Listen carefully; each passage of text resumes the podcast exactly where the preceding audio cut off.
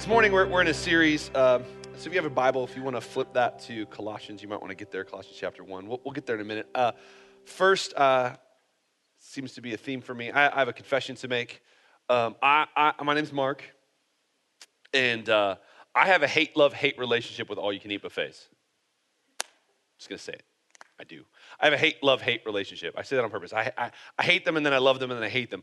I, I hate them because let's just be real. All you can eat buffets is a place where it's, it's quantity over quality, right? Come on, let's just be honest. Even good all you can eat buffets are still quantity over quality. I mean, there's a lot of it, but it's not that good. And so I hate it for that. Um, but then I love it because it's quantity over quality.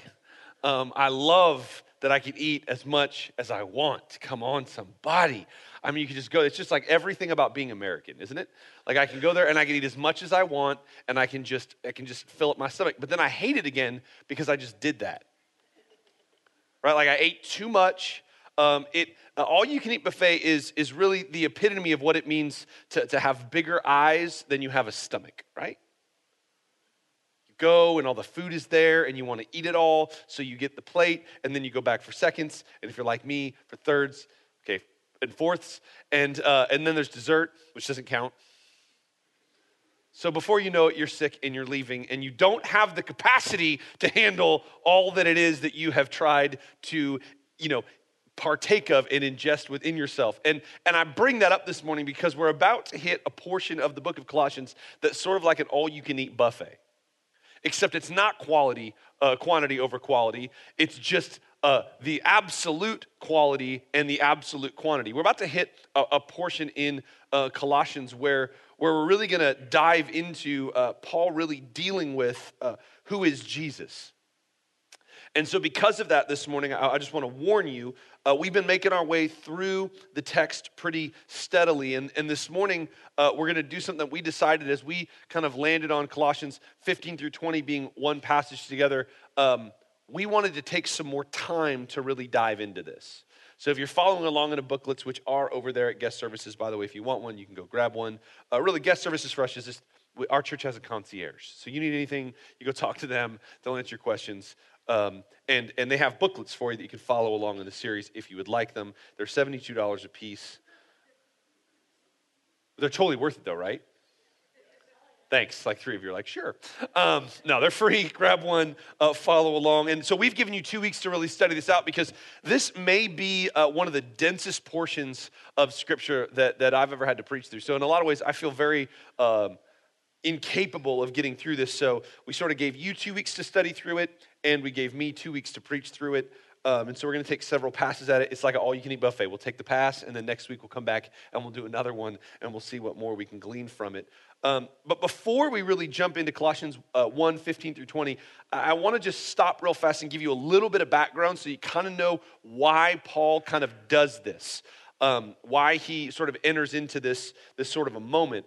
And, and the reason is you have to understand that there were false teachers at that day that taught that Jesus was a phantom.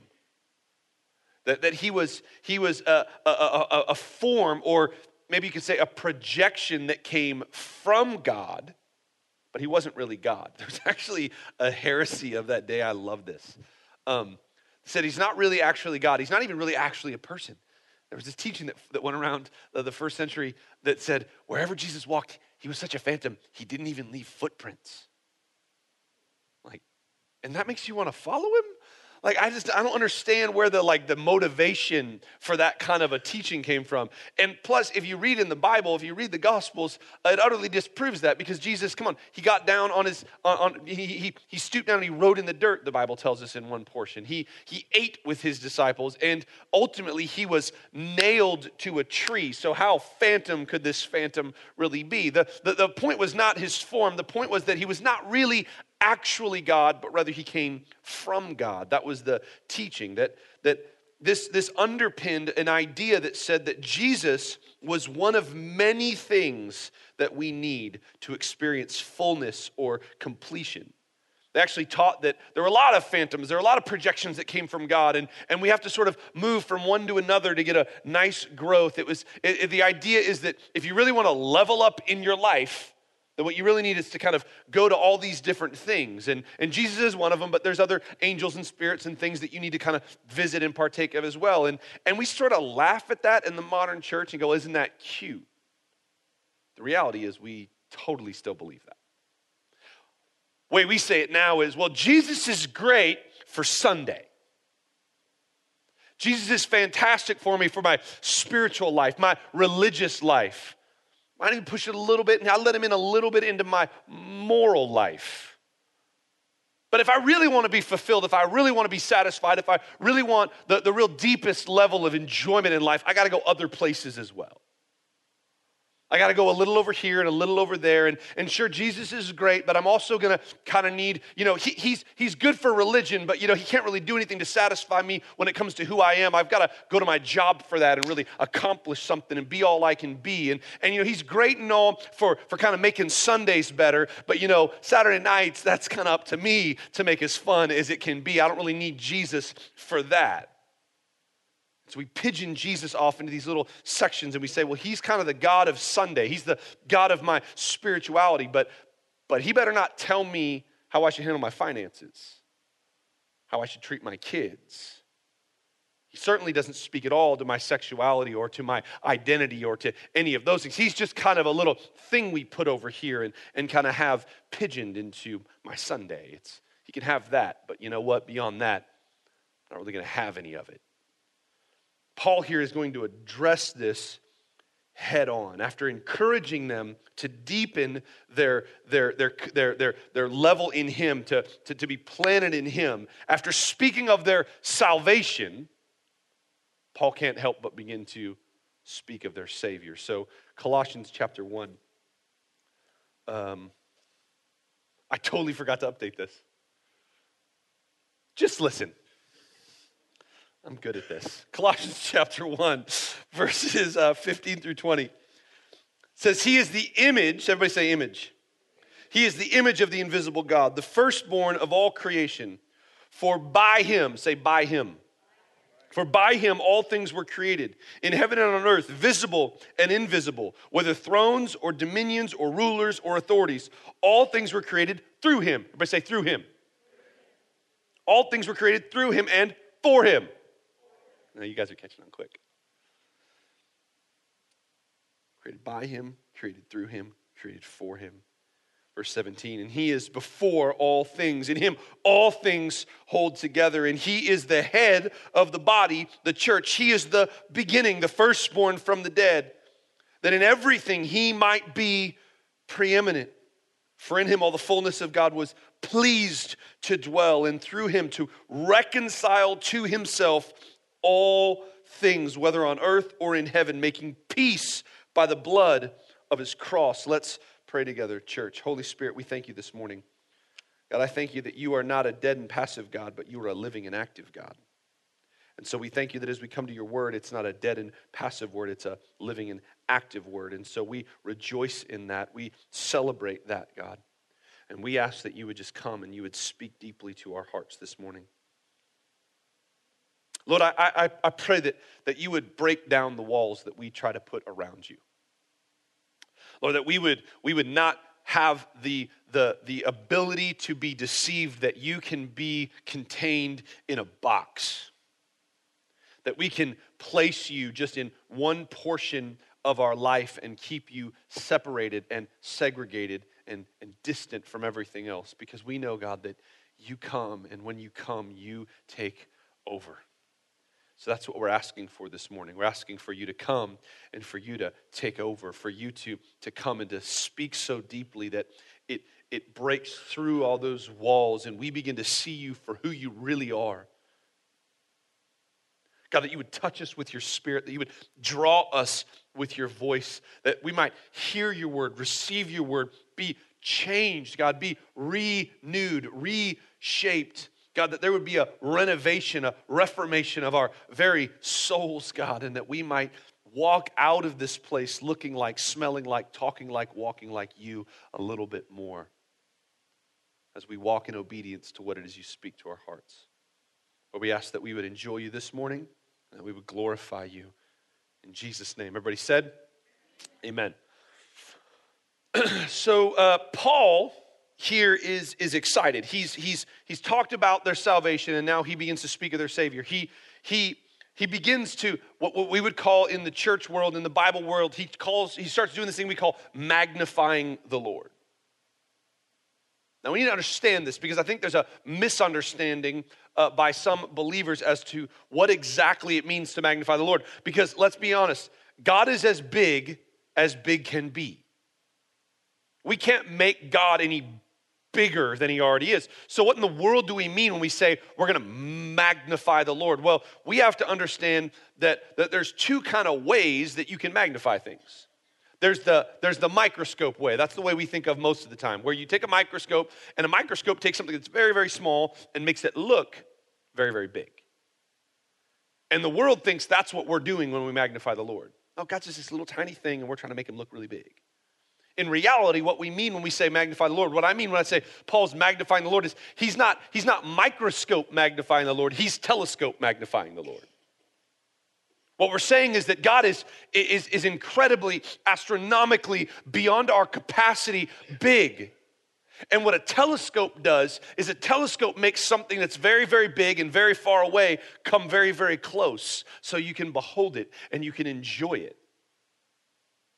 Paul's trying to do is take the bigness of, of who Jesus is and, and, and telescope it so it can come in and live in our backyard. And, and what is Paul's answer to, to this? What is, his, what is his declaration? What's the message in these five verses? Simply, what's, what's Paul saying? What is he trying to convey to us? I'll put it really, really bluntly Jesus is God. Is the first thing we try to teach our we, we try to teach our kids when they were really, really little. It's the first thing we try to get them to memorize.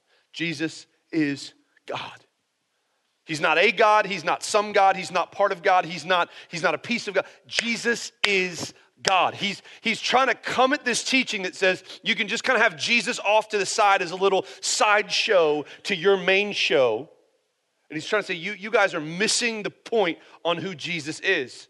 Jesus is God. He doesn't come from God, he doesn't know about God, he doesn't have a revelation of God. He is God. This is a good place for Christians to say amen. He uses this phrase, he's the image of the invisible God. Dude, if that doesn't get like something kind of working in your head and your heart, I really don't know what will. He's the image of the invisible God. He, he, he's trying to say here look, all people as human beings, red and yellow, black and white, they are precious in His sight. Why? Because we bear the image of God. But Jesus doesn't bear the image of God, He says He is the image of God. All people have dignity because all people are created in God's image, but Jesus is the very image of God. So Paul's gonna Paul's gonna make this statement, but what I love about Paul is Paul is gonna give objective evidence of this absolute truth. Paul's going to give objective evidence of this absolute truth. Listen to me. I know that we live in a day and in a time and in a season where we are realizing that not everything, listen to me, not everything is as black and white and solid as we once thought it might be. The information we have available to us that quickly. I mean, you all realize, right, that you carry around like an alien supercomputer in your pocket, most of you. If it doesn't go like this when it opens, it's probably a supercomputer. I mean, the phones we carry around make us give us the availability of so much information that it makes it hard. If we're really honest with ourselves and we really want to listen to what we can hear, it makes it hard to go like, what can we know and what can't we know?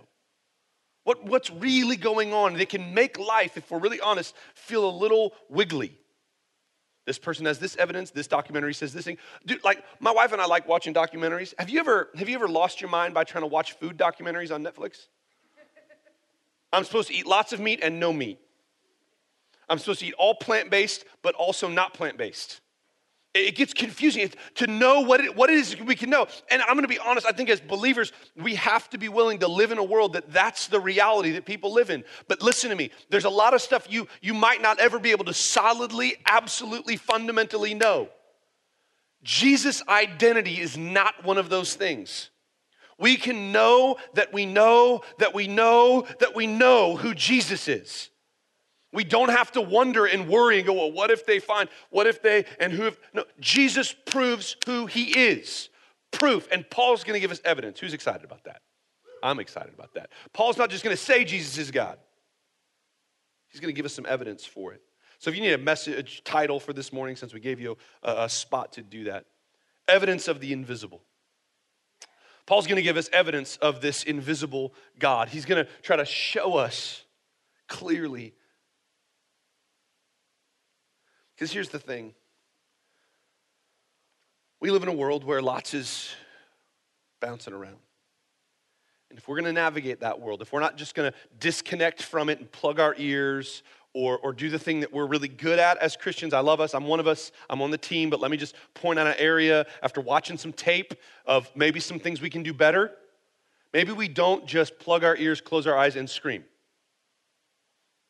Maybe, maybe we learn to navigate through this. And I think one of the ways we have to navigate through this is we have to, if we're going to be living our lives in an ocean of constantly changing wind and waves, we have to have an anchor. And that anchor is not the church you belong to or how much Bible you know how to read or how good your prayer life is. The anchor of your soul is Jesus. If it's anything else, and you try to navigate the water, you will end up off very, very quickly. So instead, we say, no, Jesus is the anchor of our soul. So Paul here goes through, and I'm just gonna, uh, I'm just gonna kind of point out again. We're gonna take another pass of this next week, so please don't expect me to go completely, totally, and, and you know, the, into the depths of all of these things. But, but I want to just point out three things that he tries to show us as evidence that Jesus is God. First, he says Jesus created all things. Jesus created all things seen and unseen, discovered and hidden, physical and the, the, the, physical world, the, the quantum world. Come on, whether, whether it's, it's planets or particles, whether it's earth or atoms, Jesus made everything. Everything you have ever seen, everything you will ever see, it all came from Him. He is the creator of all things.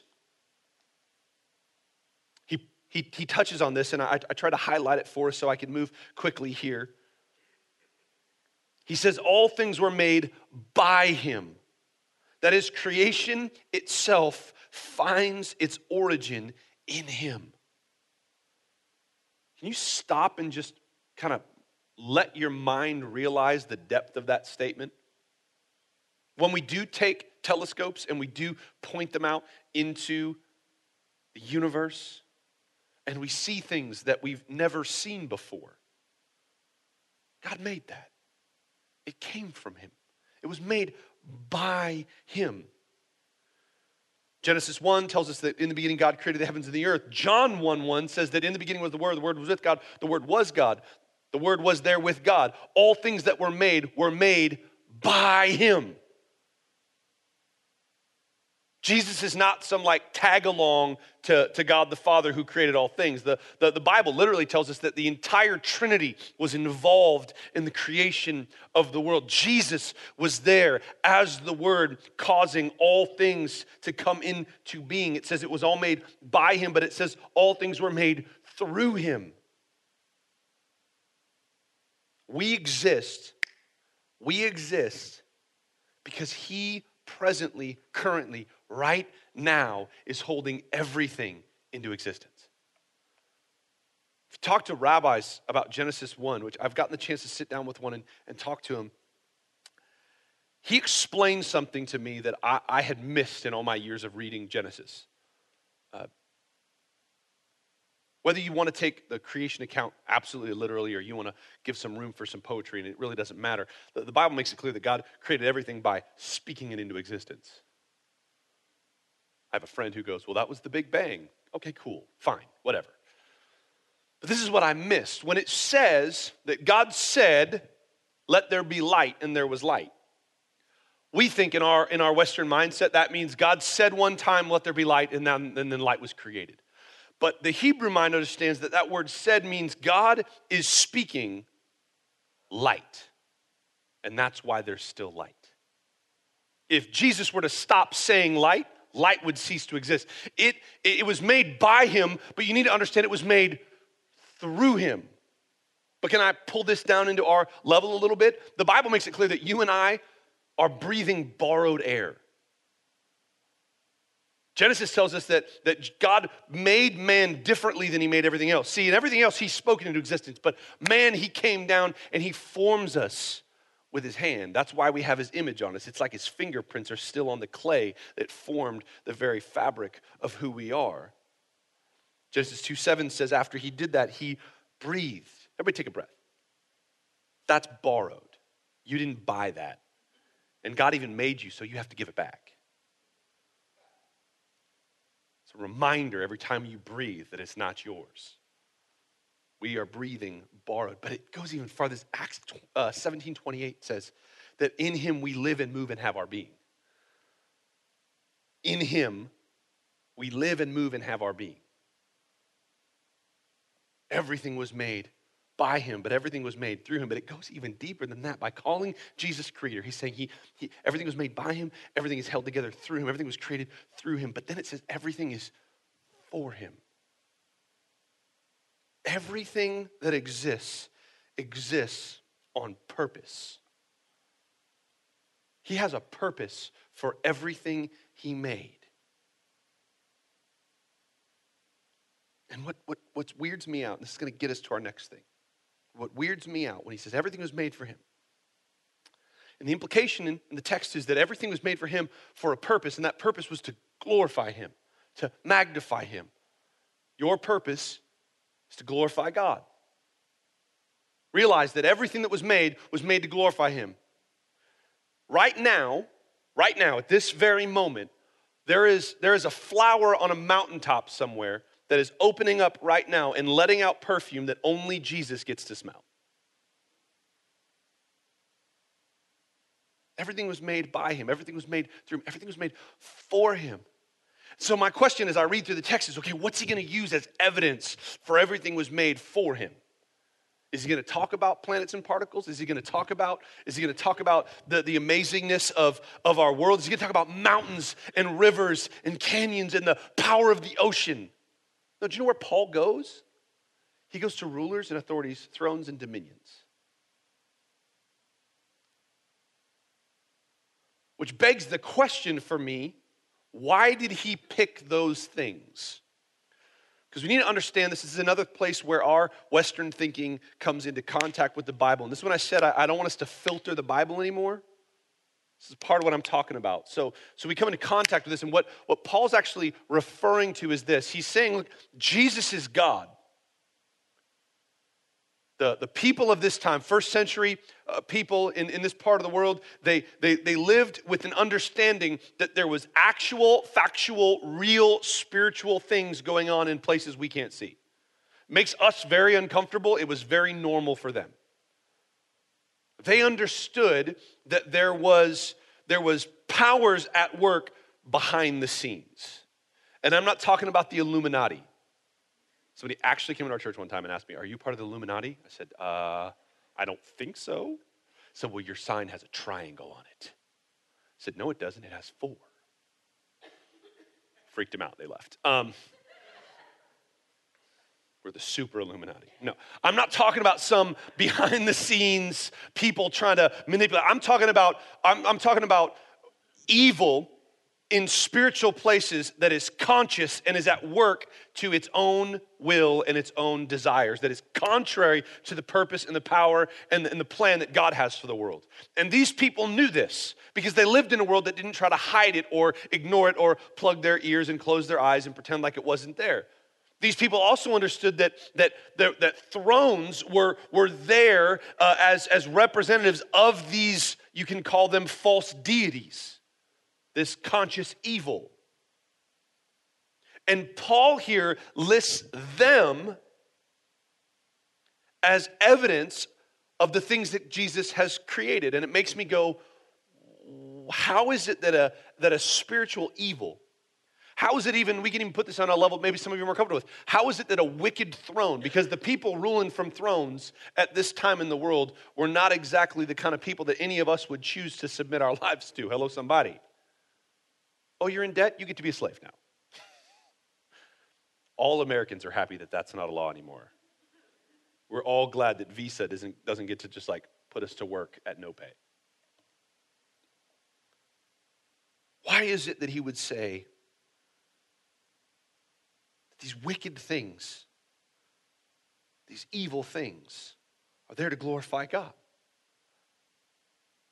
Because Jesus didn't just create all things, Jesus conquered all, all things. See, Jesus created all things. Now, we know from Genesis that God created all things good. Correct? Everything, he goes through everything, everything is like, this is good, this is good, this is good, this. Well, there's one thing he said wasn't good, and that's a dude by himself. Can I get an amen from all the single men in the room? Um, like, Jesus, Jesus, God created all things like, that's good, that's good, that's good, that's good. Whoa, dude by himself, not good. Let's get him a helper. Women get all offended, like, why do you call me a helper? I'm like, because I need help. Um, uh, that, should, that should elevate your status, not bring it down. And also, by the way, Jesus called the Holy Spirit a helper. So you're, being, you're, you're, you're having a, a, a, a descriptive word about you used that is used about God. So really, come on, don't be offended by being called a helper. Um, and besides, you look at your husband and you know he needs help. That wasn't even in the notes, that was just free. God makes everything and he makes it good. So when he made these beings, we need to understand they were made good. They corrupted themselves.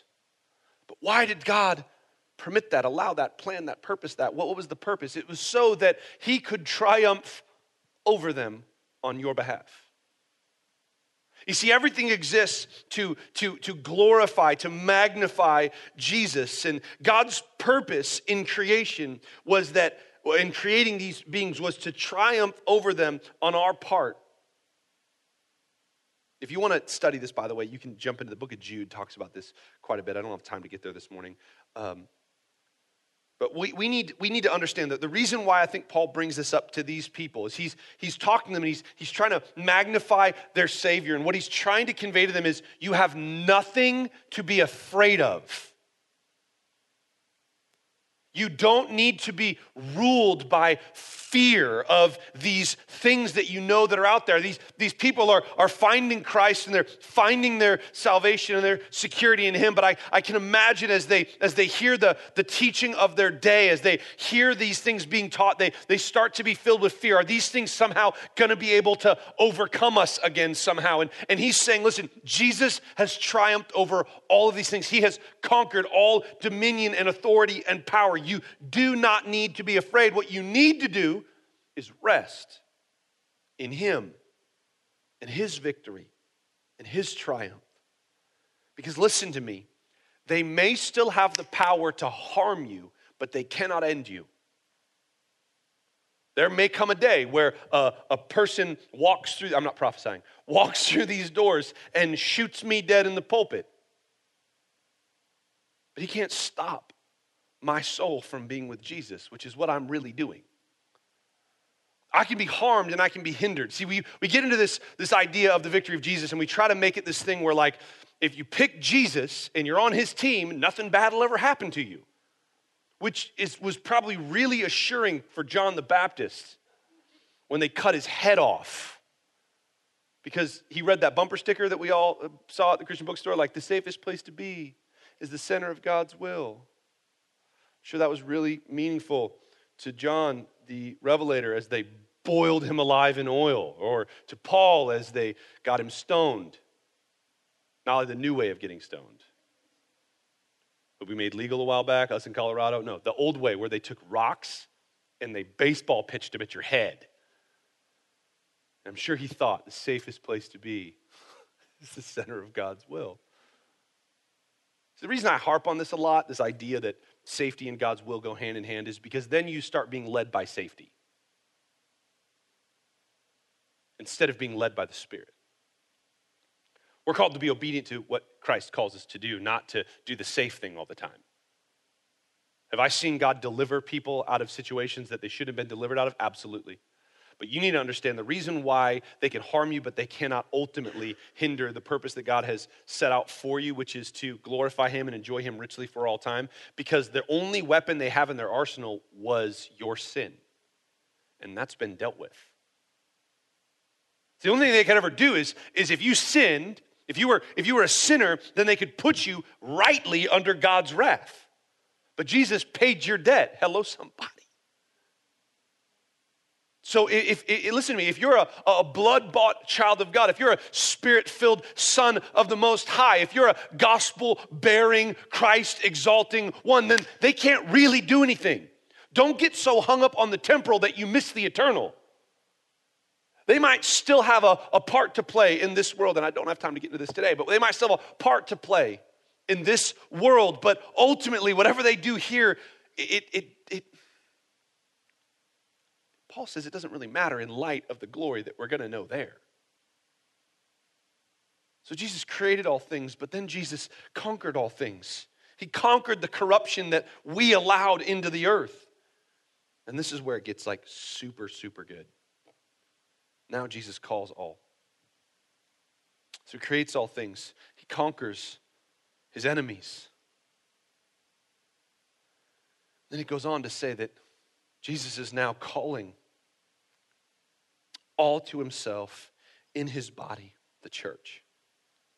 Now, I want to be clear because there's a, there's a teaching going around in the, in the church today.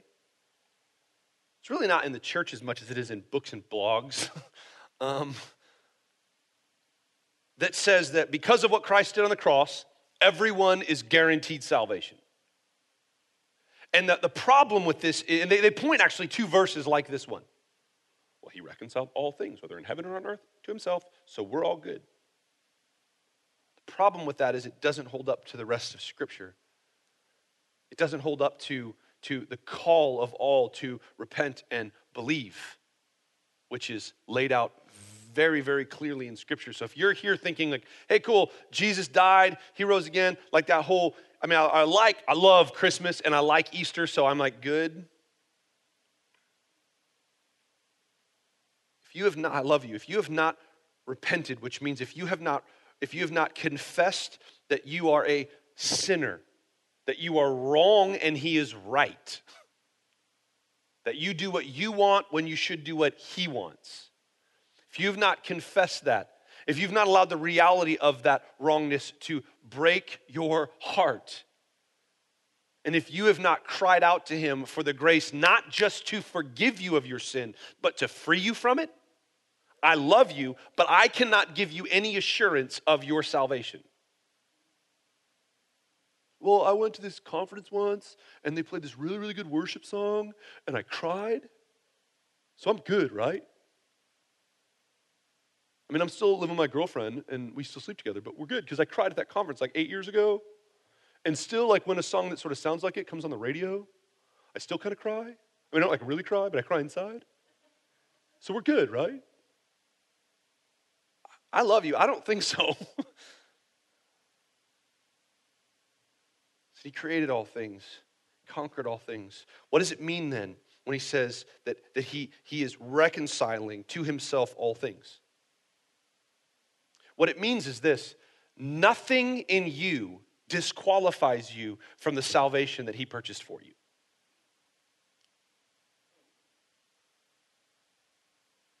Nothing, you, you, you have no excuse to go, like, I would repent and believe, but it wouldn't work for me. You, you don't have a doctor's note to get out of gym class. Okay? Like, you don't get, like, the, like, I don't have to do that because. And you could take that either way. You can't be so good, hello, that you somehow have, have uh, alleviated your need for repentance and belief and you can't be so bad that you somehow don't get it, that you've disqualified yourself. And I say this to you personally, but I also want to say it to us as a church. There's nobody, nobody, nobody that you get to walk by and go, no, no, no, they, they don't need, they don't, they don't get Jesus. Well, they've, they've got, they, they, they voted for the wrong person. They have gender identity issues. They're the wrong race. They, oh, they, they dress like that. No, thank you. You don't get to do that. Everybody gets to hear about Jesus and everybody gets the opportunity to repent and believe. Everybody, everybody, everybody. Because he reconciled all things to himself. All things. He didn't die just so that upper white, middle class, Republicans get to be saved. It's never very popular when I say that.